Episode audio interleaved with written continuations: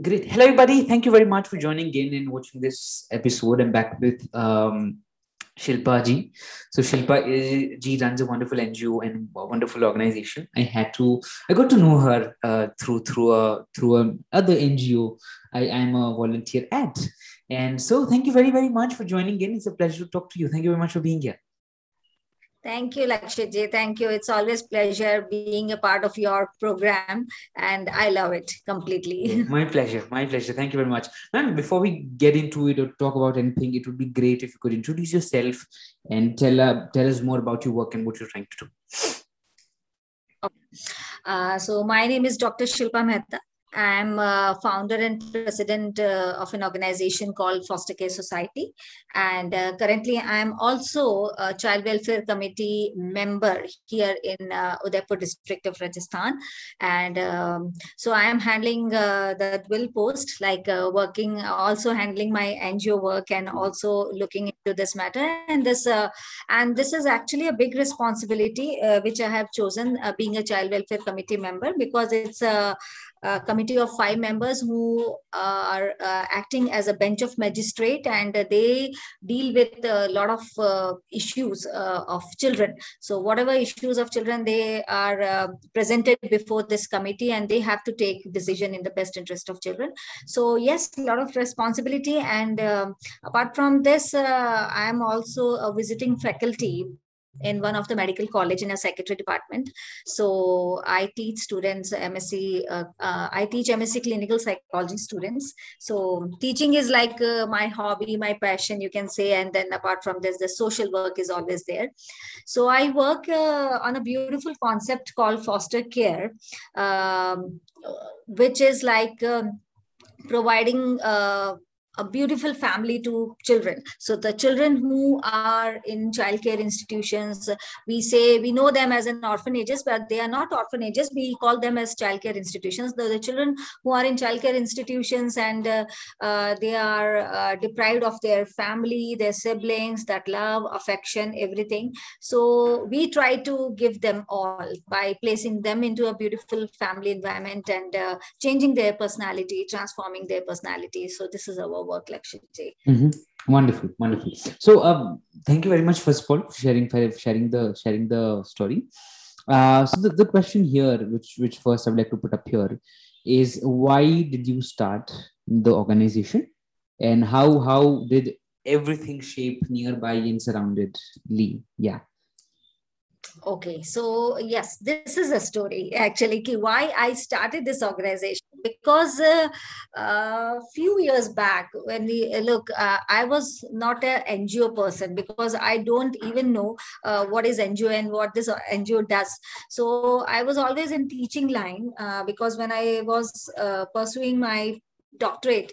So i was a visit, visiting faculty there in my college and uh, so after you know uh, 15 years of teaching in college and school and taking tuitions uh, uh achanak there was a turning point when i met with my one of my uncle who was working in an ngo and i just went there and um, interacted with him and he just uh, asked me that uh, Shilpa, why don't you uh, join NGO and work here? Because you uh, are, uh, you have done your PhD and uh, you have done this research work, and there are a lot of research work being done in an NGO like this, and you can have a great exposure and field experience and everything. So why don't you choose this field? So it's very difficult for me because without having any experience, any idea, any knowledge of working in an NGO, it's quite difficult but then uh, i tried. So i gave interview um, in the organization called art that is action research and training for health which is a well known ngo of udaipur.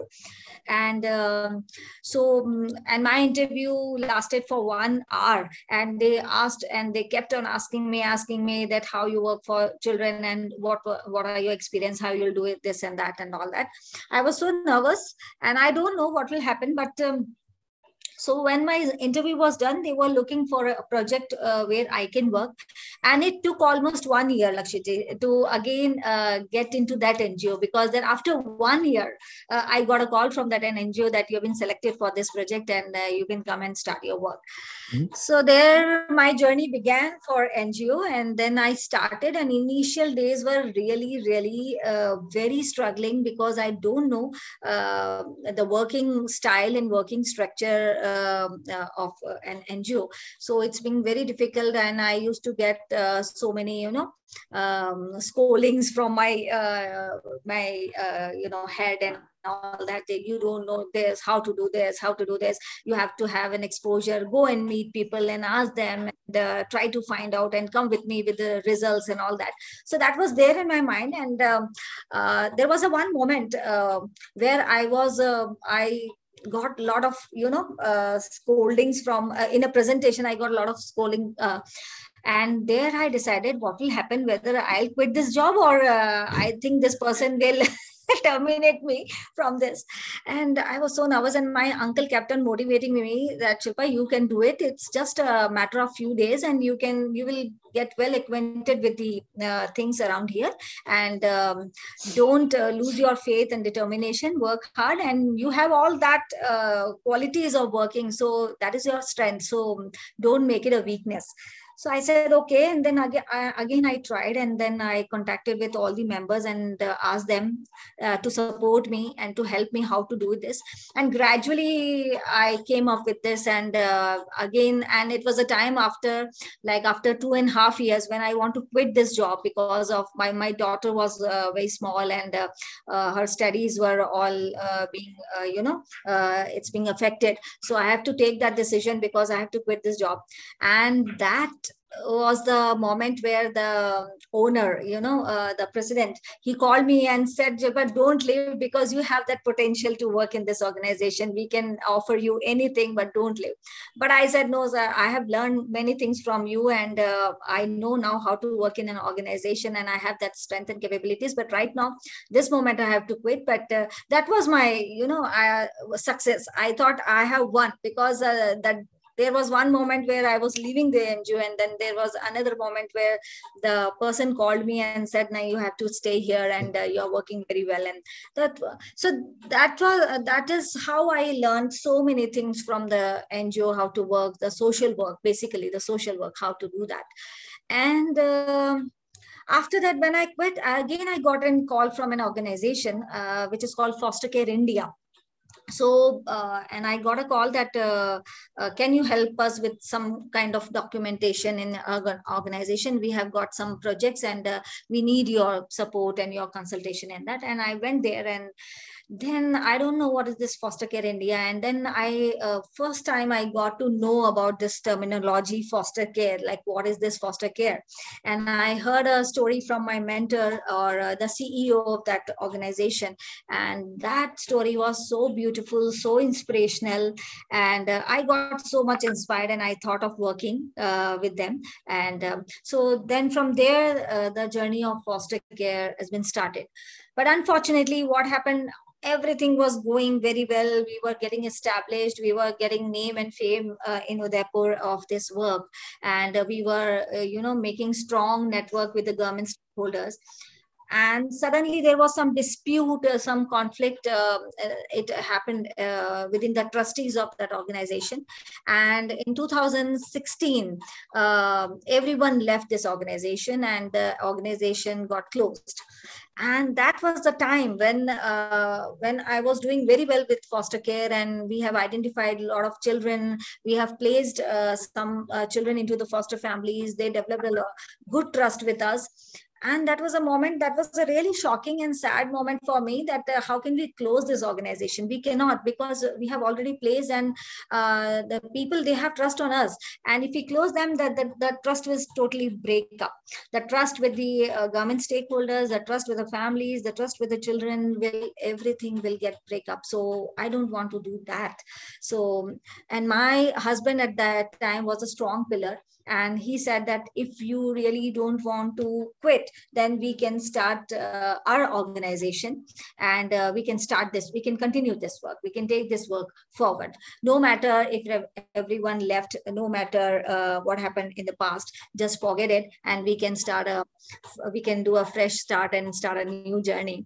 And with that motivation and with the motivation of uh, other members who are working in the organization they said nai shilpaji we will do it we can do it. And uh, let's form our own organization, form our society, and we'll do that. And so it took me like two, three months. And in 2017, I registered my organization with the name Foster Care Society, and then uh, I started from them uh, there. And it was not a fresh start because we have already been working with the, this concept. So it's just extension. We we just continued uh, working, but again the struggle was there because uh, without struggle you cannot uh, have a victory. So struggle should be there. You know, challenges should come on. So that makes you more strong and uh, it gives you more strength the struggle of uh, no human resources, the struggle of no fund, uh, the, the struggle of no place uh, was there. And gradually we contacted people, they came forward, they helped us, and uh, one by one people joined us. And uh, then we got uh, more successes, more successes in that. And now it's been five years almost. now we are well established uh, still with no funds but we have a lot of love of people and affection. And some people come forward to uh, give their uh, support financial uh, support to us. And this is how we are. But now we have our name all over india. People know what is foster care society what foster care society does. And um, i'm happy with that you know uh, bringing seeing the smile on the faces of children and families uh, that is the greatest happiness for us so this is how my journey with this organization started. And this is the basic reason why I started my own organization. It was never my dream to have my own organization. I just thought working with the organizations, working, being a social worker. But uh, I know, I don't know. Uh, I think God wanted me to start this organization, and that's why it's a journey. yeah, totally wonderful. Thank you very much.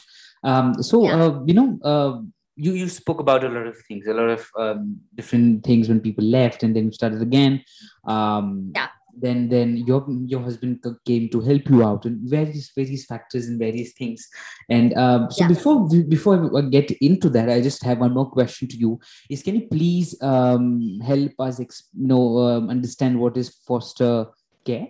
And yeah. how yeah. how how does it work with uh, children's and it, it would be great if you can do it in hindi so uh, a lot of people in hindi audience could also understand that अच्छा that will be great अगर मैं हिंदी में बताऊँगी तो तो foster care basically क्या है कि हमारे इंडिया में बच्चों के लिए कानून है है ना वो कानून है जिसको हम अंग्रेज़ी में बोलते हैं juvenile justice care and protection act 2015 है ना? और हिंदी में किशोर न्याय अधिनियम, बालकों की देखरेख और संरक्षण अधिनियम 2015 तो इस एक्ट में बच्चों के बारे में और बच्चों के प्रोटेक्शन के बारे में संरक्षण के बारे में बहुत सारी बातें की गई है कि हम बच्चों की देखरेख कैसे कर सकते हैं। और इसी देखरेख के अंतर्गत एक सेक्शन आता है जिसको अपन बोलते हैं गैर संस्थागत वैकल्पिक देखभाल। इसका मतलब कि जो बच्चे संस्था मतलब चाइल्ड केयर इंस्टीट्यूशन में हम उनको ना रखें, ठीक है? तो अगर उनको वहाँ ना रखना है तो फिर उनके लिए और सारे ऑल्टरनेटिव्स क्या है? तो हम उनको कहाँ रख सकते हैं? है ना? तो जब हम गैर संस्थागत की बात करते हैं तो वहाँ बात आती है फैमिली की तो फिर हमें बच्चों को किसी ना किसी फैमिली में रखना है। है ना? तो यानी हम ये मानते हैं कि सबसे पहले जो बच्चा होता है, उसका अधिकार उसकी बायोलॉजिकल फैमिली होती है। वो सबसे पहले अपनी बायोलॉजिकल फैमिली के पास में रहेगा। अगर वो नहीं है तो फिर हम मानते हैं कि वो अपने रिलेटिव्स है ना?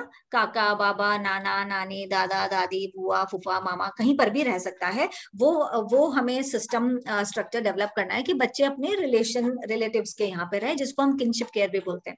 अगर वो भी नहीं हो सकता किसी कारण से, अगर वो लोग भी सक्षम नहीं है है नहीं बच्चे को रखने के लिए तो हम ये मानते हैं कि बच्चा जिस कम्युनिटी से बिलोंग करता है, उसी कम्युनिटी में रहे। या तो उसको कोई नेबरहुड में ले या उसके समाज के कोई लोग उसको अपना ले, ताकि वो अपनी कम्युनिटी से सेपरेट ना हो, है ना? एकदम से अलग से ना जाए। अगर वो भी नहीं है तो फिर हम बात करते हैं एडॉप्शन की गोद लेना। एडॉप्शन आई थिंक इंडिया में सब जने जानते हैं कि गोद लेना क्या है, कि ऐसे बच्चे जो पूरी तरह से अनाथ हैं या त्याग दिए गए हैं, छोड़ दिए गए हैं, सरेंडर कर दिए गए हैं माँ बाप द्वारा तो ऐसे बच्चे डायरेक्टली गोद में चले जाते हैं।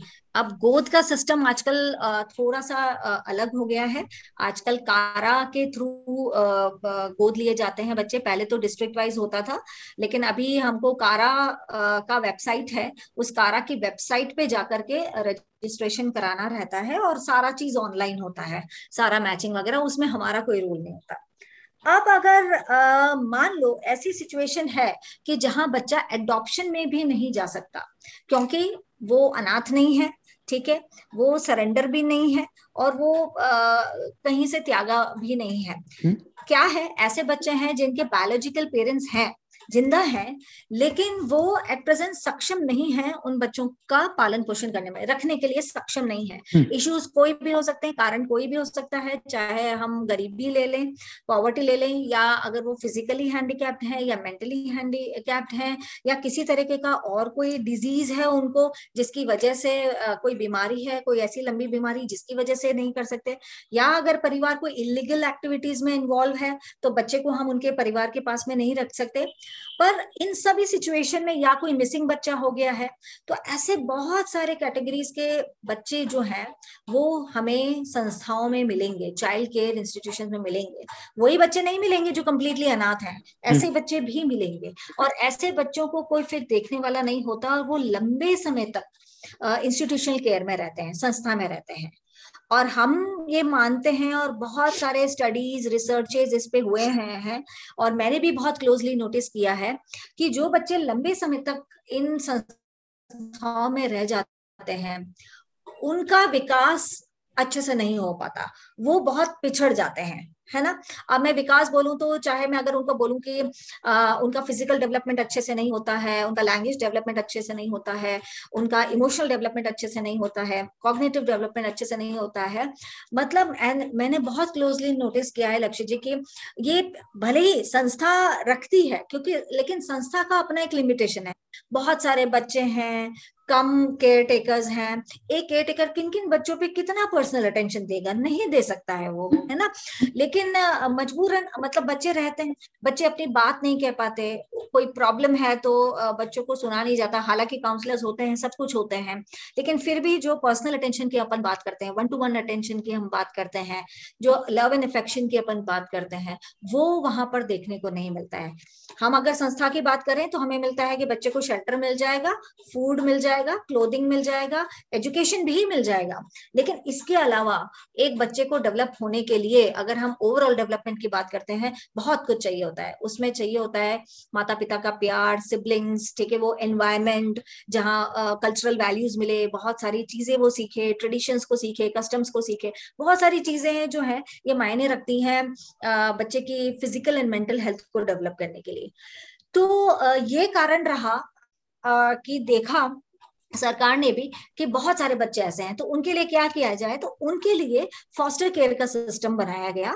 फॉस्टर केयर बेसिकली उन बच्चों के लिए होता है जिनकी मैंने कैटेगरी की बात करी कि जो अडॉप्शन में नहीं जा सकते हैं, जिनको जाने में बहुत वक्त लग रहा है और जो बहुत लंबे समय से संस्था में रहने वाले हैं और तो ऐसे बच्चों को हम आइडेंटिफाई करते हैं और उन बच्चों का केस हिस्ट्री देखते हैं। फिर उनके लिए एक अच्छी फैमिली ढूंढते हैं। ऐसी फैमिली जिसके पास कोई लीगल राइट नहीं होता है। क्योंकि ये मैं बता दूँ कि क्या डिफरेंस होता है एडॉप्शन और फॉस्टर केयर में? एडॉप्शन जो है वो परमानेंट केयर है कोर्ट के थ्रू होता है और उसको सारे लीगल राइट्स फैमिली को भी सारे लीगल राइट्स बच्चे के मिलते हैं, बच्चे को भी सारे लीगल राइट्स फैमिली के मिलते हैं। इट्स लाइक परमानेंट प्लेसमेंट है ना? और फॉस्टर केयर है it is up to eighteen years है ना? कि 18 साल तक जो बच्चा है वो फैमिली में रहेगा एक अच्छी फैमिली में रहेगा। फैमिली में रहने का एक ही ऑब्जेक्टिव है कि उसको वो प्यार अफेक्शन माहौल सब मिले और बच्चे का फ्यूचर हम बेहतर कर सके। बट बच्चे के पास भी कोई लीगल राइट नहीं है और फैमिली के पास भी कोई लीगल राइट नहीं है। इट्स ओनली कि एक सोशल सर्विस है कि बच्चे को हम अपने पास में रखें बच्चे का हम फ्यूचर बेटर कर रहे हैं है ना? एंड uh, uh, जैसे कि मैं इसका सिंपल एग्जांपल बागवा मूवी से आपको दे सकती हूँ। अगर बागवा अगर लोगों ने देखी है तो आई थिंक कि जब अमिताभ बच्चन सलमान खान को लेकर के आते हैं फ्रॉम द स्ट्रीट जब वो शू uh, पॉलिश uh, कर रहे होते हैं और वो उनको अपने घर में रखते हैं पढ़ाते हैं लिखाते हैं उसके लिए सब करते हैं और वो आगे चल करके एक इंडिपेंडेंट बच्चा बनता है उनकी पर्सनैलिटी चेंज होती है। अगर हम देखें करंट सिनेरियो में ये है और अगर हम हिस्ट्री हिस्ट्री में जाएँ अगर अपन उसमें जाएँ तो जैसे कृष्ण भगवान का हम देखते हैं कि जन्म देने वाली माँ और हैं और पालने वाली माँ और हैं लेकिन उनकी परवरिश बहुत अच्छी तरीके से होती है तो फॉस्टर केयर के कॉन्सेप्ट को हम उस तरह से भी समझ सकते हैं। क्योंकि ये कॉन्सेप्ट कोई नया नहीं है पुराने हम अगर इतिहास उठा करके देखें तो बहुत इतिहास में भी हमको चीज़ें मिलेंगी जहाँ पर फॉस्टर केयर का ज़िक्र हुआ है। आ, लेकिन यहाँ पर इसको फॉर्मलाइज कर दिया है क्योंकि थोड़ा सा हमको भी देखना पड़ता है कि जब हम किसी भी बच्चे को किसी परिवार में दे रहे हैं तो परिवार का चेक ज़रूरी है कि परिवार कैसा है उसका इंटेंशन क्या है कहीं कुछ गलत इंटेंशन से तो बच्चे को नहीं ले रहे हैं।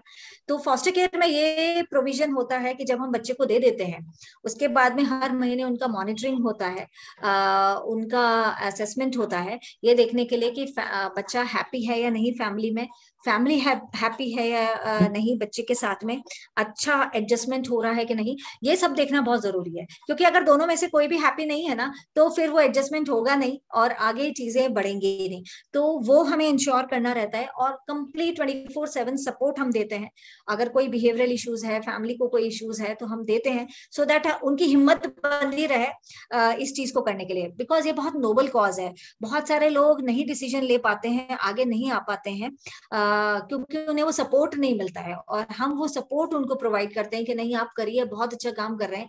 कम से कम एक बच्चे की लाइफ को चेंज कर रहे हैं और ये हमारा मोटिव है कि every child right to family परिवार हर बच्चे का अधिकार तो हर बच्चे को परिवार मिलना चाहिए। और मेरे पास में बहुत सारी अमेजिंग सी 19 स्टोरीज हैं बिकॉज़ उदयपुर में हम ऐसे 19 बच्चों को आ, हमने फैमिलीज़ ढूंढ के दे रखा है।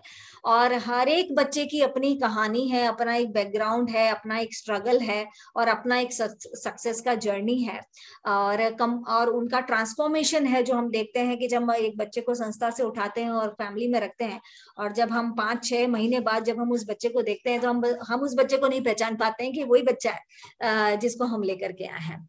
So basically this is the concept of foster care की ऐसे बच्चों को हमको परिवार देना है जो परिवार से वंचित हैं और डिप्राइव्ड हैं, उन्हें वो प्यार और चीज़ें नहीं मिल रही हैं अफेक्शन नहीं मिल रहा है। अगर हम उन बच्चों के लिए कुछ कर पाए तो दैट इज़ द ग्रेट और उसी का इम्प्लीमेंटेशन हमने शुरुआत करी है। उदयपुर में 2013 में और अभी को देखते हुए मतलब काफ़ी समय हमें लगा क्योंकि लोगों को अवेयर करना बहुत ज़रूरी है। लोगों को इसके बारे में पता नहीं है कि ऐसा भी कोई कॉन्सेप्ट है जिसके ऊपर काम किया जा सकता है। तो शुरुआत करी अवेयरनेस से और लोगों को मोटिवेट करके लोग खूब आगे आए और करीबन आप देखिएगा मैंने चार पाँच हज़ार इंक्वायरीज हैंडल करी है। उन चार पाँच हज़ार इंक्वायरीज में से केवल उन्नीस बच्चों को प्लेस किया है क्योंकि बहुत माइन्यूटली चेक करना पड़ता है। कि क्या है कि फैमिली सही है या नहीं बच्चा उसमें सही फिट हो रहा है या नहीं ये सब चीज़ें देखनी पड़ती है। So this is basically foster care लक्ष्य ठीक है वंडरफुल वंडरफुल तो uh, मैं अब ये जानना चाहता था आपसे कि अगर uh, एक बच्चा कोई भी अगर फॉर एग्जांपल अभी uh, बहुत सारे बच्चे जिन्होंने कभी माँ बाप का प्यार पाया नहीं है जिन्होंने कभी हाँ. देखा नहीं कि क्या क्या होता है वो सब कैसे रहते हैं परिवार में। अगर उसके साथ एक बुरा बर्ताव हो रहा है उस घर में या कुछ गलत हो रहा है जहाँ पे गया तो how would you understand that because उसको तो पता ही नहीं है कि how does how does a human being love कि उसने तो कभी हाँ। देखा ही नहीं है। ही ही। और she has never experienced it so how how will you will you understand that something is wrong कुछ गलत हो रहा है उसके साथ। सो so, ऐसा है कि अभी क्योंकि हम काफ़ी ऑब्जर्वेशन कर चुके हैं एंड ऑब्जर्वेशन में सबसे पहले बच्चे का बॉडी लैंग्वेज जो होता है ना तो उससे काफ़ी चीज़ें समझ में आती है एंड जैसे मैं फॉस्टर केयर की बात करूँ कि जब मैं मतलब मेरे लिए भी बहुत मुश्किल था ये कि कैसे पता करें। आपका सवाल बहुत ही अमेजिंग है क्योंकि जब हम सबसे पहले जब हम चाइल्ड केयर इंस्टीट्यूशन में गए मुझे भी कुछ आइडिया नहीं था कि वहाँ बच्चे कैसे रहते हैं, क्या है और ऐसा। और मैं बताऊँ कि कभी कभी क्या होता है कि आपने भी एक्सपीरियंस किया होगा, अगर आप गए होंगे चाइल्ड केयर इंस्टीट्यूशन तो तो मैंने भी फ़र्स्ट टाइम एक्सपीरियंस किया कि बच्चे मिलते हैं हैप्पी होते हैं बोलते हैं जो हम बातचीत करते हैं कुछ इंटरेक्ट भी करते हैं और ऐसा। That is the first you know पहला इंप्रेशन जो होता है अपना uh, जो जिसको अपन बोलते हैं ना प्रीमा फेशिया की एक बार प्रथम दृष्टिया हम देख लेते हैं कि uh, क्या है तो बच्चे तो हैप्पी ही बोलते हैं। मतलब हाँ अच्छा लग रहा है हमको हम यहाँ बहुत खुश हैं और ऐसा है वैसा है। लेकिन धीरे धीरे जब हम वन टू वन बच्चे के साथ में इंटरेक्ट करते हैं उनके साथ में बातचीत करते हैं उनसे जब खेल खेल में जानने की कोशिश करते हैं कि क्या है, काफ़ी सारी चीज़ें निकल करके आती है। बच्चे को नहीं पता होता है बट बच्चा जो है ना, बड़ा इनोसेंटली बोलता है कि ऐसा हुआ, मैं तो ऐसा करता हूँ, मैं तो ऐसा करता हूँ। एंड अगर मान ले बच्चे के साथ में कुछ अब्यूज भी हो रहा है तो यू आर वेरी राइट कि बच्चे को नहीं पता होता है कि वो अब्यूज हो रहा है उसके साथ में, क्योंकि उसको तो ऐसी कोई इन्फॉर्मेशन ही नहीं है। बट वो बच्चा बड़ा बड़ा इनोसेंटली अगर जब आप फेथ डेवलप कर लेते हो ना? बच्चे के साथ में ट्रस्ट डेवलप कर लेते हो, एक फ्रेंडली रिलेशन डेवलप करते हो तो बच्चा बोलता है। फिर बच्चा बातों बातों में बताता है स्टोरी के फॉर्म में बताता है। फिर हमें फिगर आउट करना पड़ता है कि okay they must be something wrong और फिर हम उसमें इंटरवीन करते हैं। तो हालाँकि इट्स डिफ़िकल्ट क्योंकि फ़र्स्ट मीटिंग में कभी बच्चा नहीं बोलता और बच्चा आपको हमेशा अच्छा ही दिखाएगा। लेकिन जब आप कंटिन्यूसली बच्चे के साथ में इंटरेक्ट करेंगे तो हमें कुछ कहानियाँ मिलेंगी वाकई में कि बच्चा कहाँ क्यों सैड है या उसके साथ में क्या हो रहा है और ये कितने समय से हो रहा है और उसको तब बताना कि ये चीज़ सही है और गलत है और आपको क्या करना है इस चीज़ के लिए। तो अभी तो काफ़ी लाइक अवेयरनेस प्रोग्राम्स चलते हैं इंस्टीट्यूशंस में भी चलते हैं, जहाँ हम अब्यूज के बारे में बात करते हैं, हम लोग काउंसलर से भी बात करते हैं, काफ़ी सारी ट्रेनिंग्स भी देते हैं। मैंने भी बहुत सारी ट्रेनिंग्स दी है जब हम चाइल्ड केयर केयर गिवर्स के लिए, बच्चों के लिए बहुत सारी बातें करते हैं। बट स्टिल मैंने ये देखा है कि बच्चों के पास कुछ ना कुछ रहता है आपको कहने के लिए, वो कुछ कहना चाहता है। It is only that you have to see कि बच्चा ये बच्चा मुझे कुछ कहना चाहता है मुझे इससे बात करनी है but in a very friendly manner बहुत फॉर्मलाइज्ड वे में नहीं क्योंकि फॉर्मलाइज्ड वे में बच्चा बहुत आदि होता है इन सब चीज़ों के लिए ओके ये लोग आएँगे देखेंगे ये बात करेंगे करेंगे बट जब आप बच्चे के दिल को टच करते हो ना तब आपको चीज़ें यू नो पता चलती हैं। So this is how we identified लक्षित totally. Wonderful wonderful. so uh, any any as such जिसमें um, कुछ अब्यूज वगैरह हुआ है how did you understand about that अगर ऐसा कुछ आपके पास है बताने के लिए तो। एक्चुअली uh, मेरे पास ऐसे uh, कुछ एग्जाम्पल्स हैं जो मेरे फॉस्टर केयर से ही रिलेटेड हैं। उसमें ये है कि बच्चे के साथ जब कुछ अब्यूज हुआ या बच्चे ने कुछ देखा लाइक बच्चे ने ऑब्ज़र्व किया जैसे कि हम बोलते हैं ना कि बच्चा ऑब्जर्वेशन से ज़्यादा सीखता है जब हम लर्निंग की बात करते हैं तो बच्चा जो है ऑब्जर्वेशन से ज़्यादा सीखता है बच्चा इमिटेट करता है उन चीज़ों को जो वो देखता है। तो ऐसे मैंने केसेस देखे हैं कि बच्चा कुछ समय तक कुछ सालों तक चाइल्ड केयर इंस्टीट्यूशंस में है बहुत सारे दूसरे दूसरे बच्चों के साथ में घुला मिला है उसने केयर गिवर का बिहेवियर भी देखा है कि वो कैसे करता है। बड़े बच्चों का बर्ताव भी देखा है जो मतलब होता है ना बड़े बच्चे डोमिनेटिंग होते हैं तो वो कुछ भी बोलते हैं। अच्छा बच्चे बहुत डिफरेंट बैकग्राउंड से आते हैं तो some you know abusive words जो है uh, जैसे गाली वाली देना और ये ये बड़ा सा कॉमन uh, सा रहता है उनमें क्योंकि उनकी गलती नहीं मैं ये मानती हूँ कि उनकी गलती नहीं है। It is only the fault of the situation या द इन्वायरमेंट या बैकग्राउंड जहाँ से वो आए हैं, क्योंकि वो किस परिस्थिति में आते हैं और उन्होंने क्या देखा होता है, वो वही सीखते हैं। इसीलिए हम बोलते हैं कि माहौल देना बहुत ज़्यादा ज़रूरी है। जब हम पेरेंटिंग की भी बात करते हैं, जब हम फॉस्टर केयर में बच्चे को डाल देते हैं, हम पेरेंटिंग पे बहुत ट्रेनिंग्स लेते हैं और वो लेना इसलिए ज़रूरी होता है उन्हें ये बताना कि पेरेंटिंग गुड पेरेंटिंग कितना इंपॉर्टेंट है।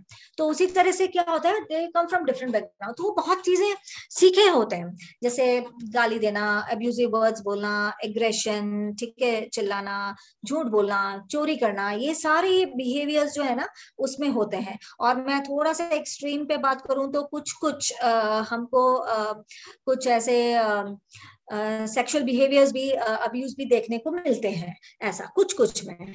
तो ये हम ये नहीं कह सकते कि हो सकता है कि वो इंस्टीट्यूशन में ही हो। ये हो सकता है कि वो जिस बैकग्राउंड से आए हैं, जिस परिस्थिति से वो आए हैं, शायद उन्होंने वहाँ कुछ महसूस किया है, उनके साथ में कुछ हुआ है तो वो एक ट्रॉमा जो है उनके अंदर रहता है। एंड वो ट्रॉमा जो है, वो एक अलग तरीके से प्रोजेक्ट होता है। ये हमने बहुत क्लोजली विटनेस किया है कि ये ट्रॉमा अलग तरीके से प्रोजेक्ट होता है या ये सारे बिहेवियर्स ये सारे जो गलत व्यवहार हैं, ये बहुत अलग तरीके से प्रोजेक्ट होते हैं। फैमिली को भी बहुत समझने में दिक्कत होता है और कभी कभी फैमिली एकदम से घबरा जाती है। अरे मैडम ये बच्चा इस तरह से कैसे बोल रहा है? ये शब्द इसने सीखा कहाँ से? ये कहाँ से आया? ऐसे हमारे घर में तो कभी नहीं होता। हमारे घर में तो इस तरह का माहौल है। तो ये बच्चा कहाँ से सीखा? तो ये चीज़ है कि बच्चे सीखते हैं बच्चे कहीं और से सीख करके आते हैं और फिर वो प्रोजेक्ट करते हैं उन चीज़ों को। एंड uh, जब हम उनसे पूछते हैं कि बेटा कहाँ से सीखा कहाँ पर देखा तो कई बार वो बोलते हैं कि टीवी पर कई बार वो बोलते हैं वो भैया ने बोला यहाँ यहाँ इनसे सुना उनसे सुना ऐसे करके तो बहुत सारी चीज़ें वो उस तरह से आ, करते हैं। तो ये मेरे पास में बहुत एग्जाम्पल्स हैं और इन चीज़ों को निकालना भी it's not a one day process you know behaviour change करना बच्चे का it takes time lot of counselling sessions have to have और बहुत ज़्यादा उसके साथ साथ में हमको पेरेंट्स को भी जो उनको टेक केयर कर रहे हैं, उनको भी बहुत सपोर्ट करना पड़ता है, बहुत काउंसिल करना पड़ता है। उनको समझाना पड़ता है कि देखो, आपकी गलती नहीं है, बच्चे की गलती नहीं है। इट्स ओनली कि वो कहीं से लेकर के आया है ये सारी चीज़ें। अब आ गया है तो वो एकदम से निकलेगी नहीं। It will take time it will take time like मैं आपको एक बताऊँ कि जब एक बच्चा हमारे पास में चार साल का आया था। तो चार साल का बच्चा जब आया और उससे जब हमने पूछना चालू किया बिकॉज़ हम उसका केस हिस्ट्री ले रहे थे तो उसने पहला वर्ड ये बोला कि पहले मेरे को विमल विमल गुटका ला करके दो। मैं वो खाऊँगा, उसके बाद में बताऊँगा, नहीं तो कुछ नहीं बताऊँगा। तो अब आप देखिए कि चार साल के बच्चे में अगर ये हैबिट डेवलप हुई है, और वो आया था लाइक बैगिंग के केस में आया था, उस सड़क पे मिला था आइडेंटिफाई हुआ था और फिर उसको लेकर के आए थे और फिर पता चला कि वो बच्चा जो है वो लाइक बंजारा बस्ती का है और उसके जो पेरेंट्स है वो लाइक बंजारा टाइप है, एक जगह नहीं रहते, उनका कोई घर बार नहीं आज इधर है, कल इधर है। एंड पेरेंट्स में ये हैबिट बहुत ज़्यादा मतलब उसी ने फिर बाद में डिस्क्लोज किया। बहुत काउंसलिंग सेशंस के बाद में उसने डिस्क्लोज किया कि ये सारा चीज़ें उसने अपने पेरेंट्स से सीखा है। एंड इवन उसकी छोटी बहन का लाइक like मर्डर हुआ और वो मर्डर उसकी मदर ने किया एंड वो उसने अपने आई से विटनेस किया। He was the eye witness of that तो नाउ यू सी कि कितना सरप्राइजिंग है शॉकिंग है और ऐसा बच्चा जो इन सब चीज़ों को लेकर के आता है फैमिली में वो कुछ भी कर सकता है है ना? तो उसको हमको संभालना बहुत ज़्यादा ज़रूरी है एंड बहुत सारी एक्टिविटीज़ उसमें हमने देखी बहुत सारी एक्टिविटीज़ और आज का समय है मतलब आज उसको लाइक ये मैं हम्म, चार साल पहले की बात बता रही हूँ आपको आज का समय है he is the boy like अभी भी कुछ कुछ चीज़ें हैं एकदम से नहीं गई है लेकिन मेजर ट्रांसफॉर्मेशन उसमें हमने देखा है। वो आज इंग्लिश में बात करता है Uh, हमेशा क्लास में फ़र्स्ट आता है ब्रिलियंट मतलब स्कूल में उसका uh, उसको एक्सेलेंस अवार्ड्स मिले हैं एंड डिस्ट्रिक्ट मजिस्ट्रेट से भी उसको अप्रिसिएशन मिला है। And he knows everything about कि उसका क्या बैकग्राउंड था वो कहाँ से आया है ना। बट वो हमेशा कहता है कि I don't want to go there again I don't want to be with my parents because उन्होंने मुझे कुछ नहीं सिखाया. I never want to be in that hell again and अगर वो आते भी हैं तो मैं छुप जाऊँगा, मैं मना कर दूँगा. But I want to be with this family मैं इस फैमिली के साथ में रहना चाहता हूँ जिन्होंने मुझे इतनी सारी चीज़ें दी है, इतना प्यार दिया है और मुझे पढ़ाया है, लिखाया है. और उस बच्चे में पढ़ाई का बहुत इंटरेस्ट था. वो मतलब दीवारों पे चाइल्ड केयर इंस्टीट्यूशन की दीवारों पे ना कुछ कुछ करता रहता था और जो भी आता था ना उससे कहता था कि दीदी मुझे पढ़ना है। आ, मुझे भी पढ़ने के लिए भेजो। मुझे वो पढ़ना बहुत पसंद है। एंड वाकई में वो इतना बढ़िया पढ़ा कि एक साल के अंदर उसने एल के जी एंड यू के जी पास करी विद डिस्टिंक्शन मार्क्स मतलब इतना ज़्यादा ब्रिलियंट था वो बच्चा। तो वो चीज़ें हैं, आज भी कई सारे इश्यूज़ आते हैं, जब वो बहुत मतलब एग्रेसिव हो जाता है कभी कभी चोरी करने लग जाता है फिर उसको वापस से हम समझाते हैं, क्योंकि वो आदत ना उसने डेवलप करी है, उसके जहाँ से वो आया था, कि चोरी कर लेते हैं, चोरी करने से ये हो जाता है, पैसे जाएँगे, फिर चीज़ लेकर के आ जाएँगे।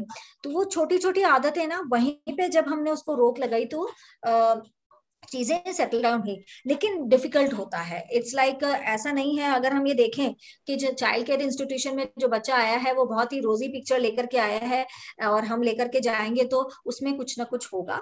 But it's not their fault it's the fault of the situation जहाँ से वो आया है it's the fault of the background उसको वो वैसा माहौल ही नहीं मिला है पॉजिटिव एनवायरमेंट नहीं मिला है। दैट्स वाई uh, वो चीज़ों को समझ नहीं पाया। लेकिन जब उसको समझ आई जब वो नए माहौल में आया जब उसको समझ आई तो उसने उन चीज़ों को भी अडेप्ट किया। और uh, हालाँकि समय लगता है लेकिन यस वी गेट सक्सेस कई बार बर्नआउट सिचुएशंस हो जाती है पेरेंट की कि वो कहते हैं, ये क्या हो गया? मतलब वो ऐसी ऐसी हरकतें कर देते हैं कि दे थिंक ऑफ़ कि हमको इसको नहीं रखना। But again we come and we tell them we counsel them तो फिर वो वापस से आते हैं, नहीं नहीं बच्चे बच्चे की गलती नहीं है। है ना? इसकी गलती नहीं है। इसको माहौल ही वैसा मिला, इसलिए वो समझते हैं उन चीज़ों को।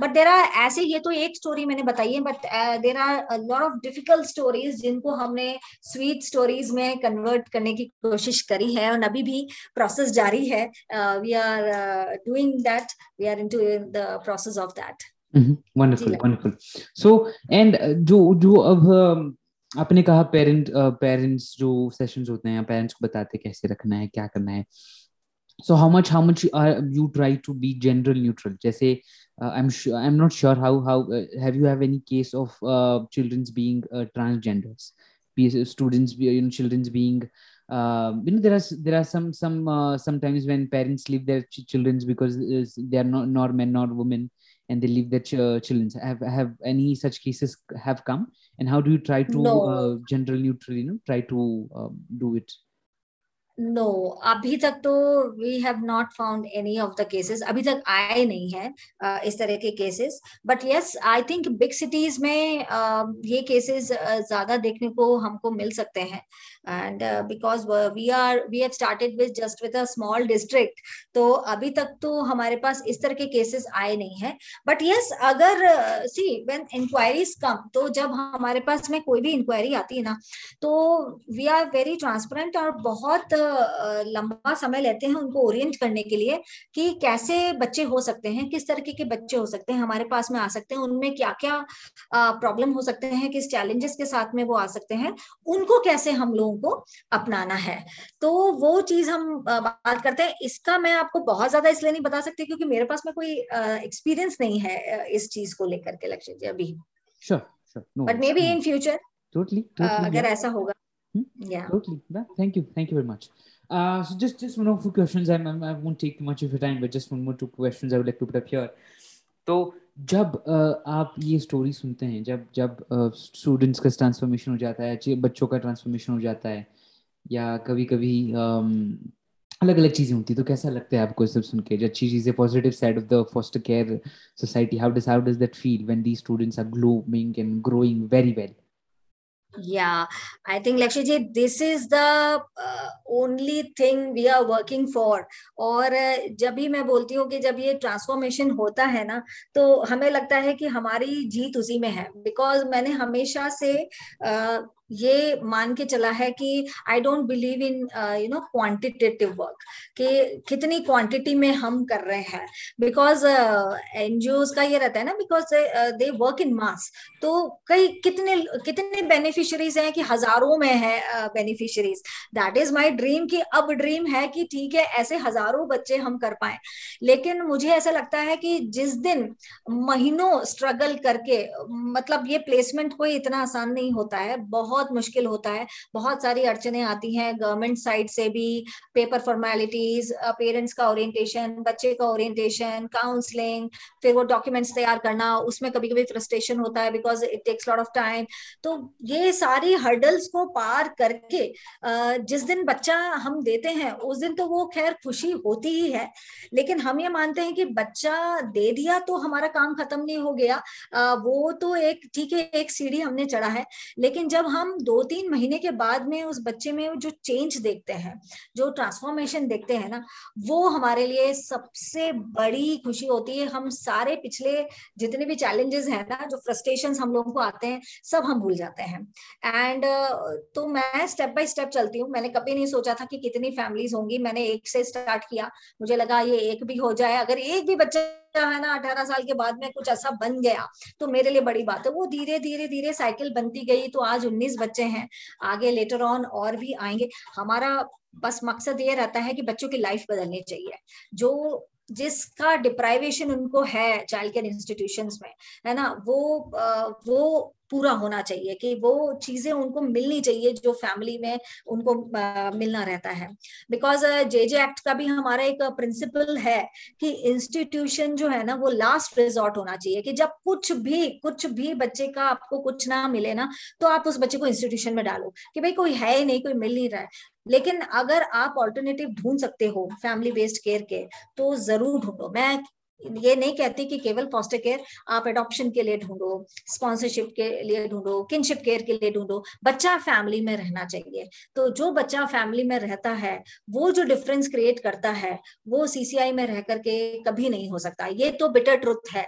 तो हम ये मानते हैं कि जो भी सीसीआई चलाते हैं, उनको भी कभी क्या ऐसा लगता है कि, है ना, बच्चे हमारे यहाँ से निकाल रहे हैं, हमारे इंस्टीट्यूशन खाली हो जाएगा, पर ऐसा नहीं है। There are lot of children हर दिन केसेस आते हैं, हर दिन केसेस आते हैं, उनको हमको शेल्टर कराना ही पड़ता है तो इंस्टीट्यूशन तो रिक्वायर्ड है ही।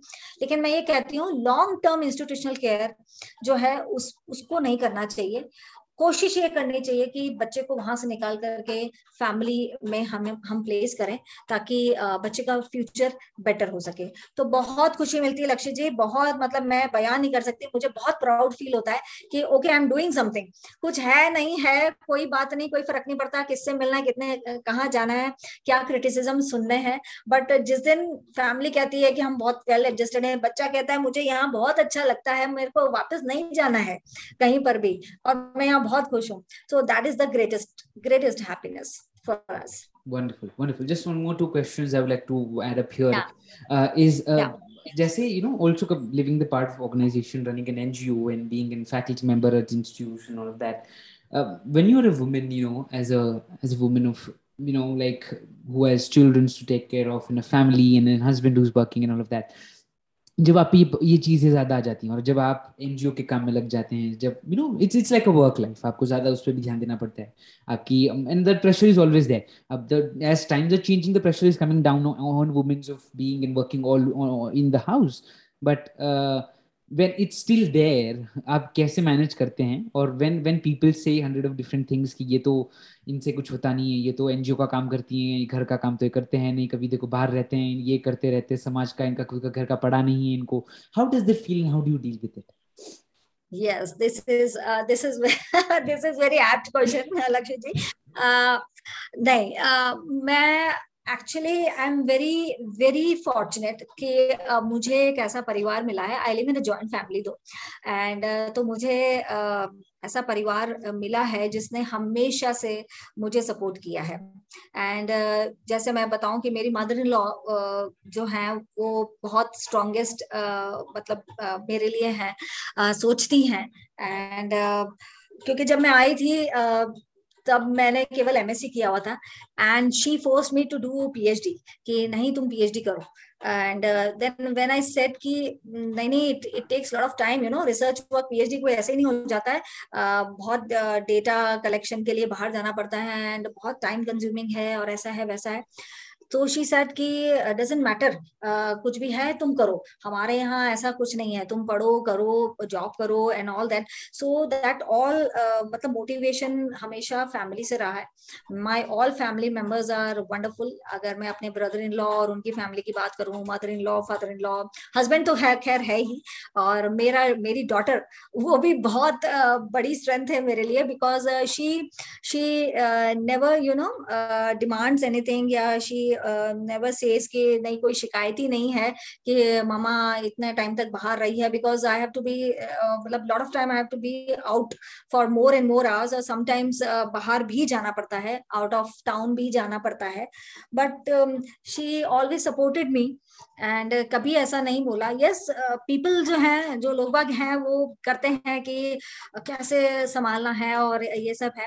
बट आई डू मैनेज मतलब मैं uh, मैनेज करने की कोशिश करती हूँ कि मैं काफ़ी सारा वक्त अपनी फैमिली को दूँ घर पे भी दूँ काम में भी दूँ मैनेज करके चलूँ ताकि किसी को कोई प्रॉब्लम नहीं हो। फिर भी मुझे लगता है कि यस इन सब चीज़ों के साथ में थोड़ा थोड़ा सा फैमिली का काम अफेक्ट हो जाता है बट दे मैनेज एवरीथिंग और सबसे बड़ी बात है सपोर्ट कि अगर वो कहते हैं कि नहीं तुम करो और हम हैं तुम्हारे साथ में and even when I conceive ना तो uh, और फिर मेरा जब पीएचडी का हाई टाइम चल रहा था तभी मेरी मदर इन लॉ ने बोला कि नहीं you you do your work ये बच्चा हम संभाल लेंगे कोई प्रॉब्लम नहीं है. They be and very happy to say कि uh, मतलब ये मेरी बच्ची कब बड़ी हो गई मुझे नहीं पता चला उस जॉइंट फैमिली में कि सबने उसको इतना प्यार और सब कुछ दिया. तो that is the thing equally देखिए मैनेज तो करना पड़ता है. You can not leave your home because you have husband daughter mother in law father in law other family members बहुत सारे फेस्टिवल्स होते हैं रिचुअल्स होते हैं कस्टम्स होते हैं, वो सब आपको मैनेज करना पड़ता है।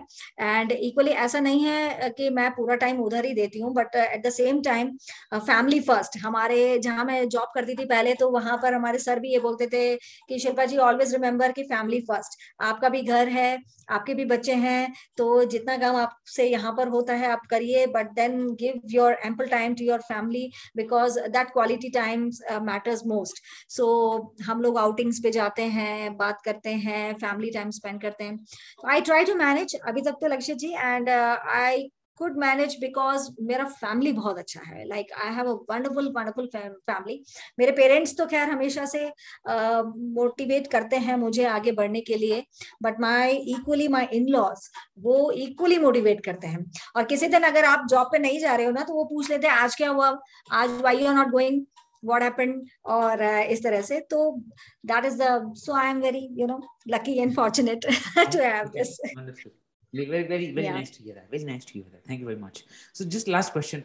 What would be a message? This whole episode is filled with messages. बहुत सारी चीज़ें but one last message you'd like to give to everyone let it be parents students children's youth youngsters um, old people जो भी इसको सुन रहे हैं उनके लिए क्या मैसेज देना चाहेंगे आप मेरा मैसेज बिकॉज़ uh, मैं uh, लक्ष्य जी ना एक लाइफ uh, फिलोसफी को मानती हूँ uh, एक बुद्धिज्म प्रिंसिपल uh, uh, को बुद्धिज्म फिलोसफी को मा, मानती हूँ। आई सोका गगाई मेंबर हूँ मैं uh, तो वहाँ से मुझे बहुत स्ट्रेंथ मिलता है। Like it's a beautiful philosophy कि जहाँ आप अपना फेथ लूज करते हो ना तो वहाँ जब आप उस फिलोसफी को मानते हो तो I think it gives you greatest strength तो मेरा भी स्ट्रेंथ यही है और मैसेज यही है जो मैं फॉलो करती हूँ कि you only fail when you quit है ना? तो नेवर क्विट आप भागी तो मत क्विट तो मत करिए। And you always fight with hmm. uh, that determination with that faith and things will happen. You know victory is certain. It's not that it's uncertain. Victory is certain. aapko milega hai na abhi nahi to baad mein but uh, you have to uh, go on pursue it work on it and uh, uh don't lose hope. That is the only only thing I want to because मैं ये follow करती हूँ कि कई बार ऐसे frustration वाले moments आते हैं। ये मैं आपको सारा जो सक्सेस स्टोरी बता रही हूँ उसमें कई सारे फ्रस्ट्रेशन मोमेंट्स आते हैं जब आपके पास बहुत सारी चीज़ें नहीं होती है करने को।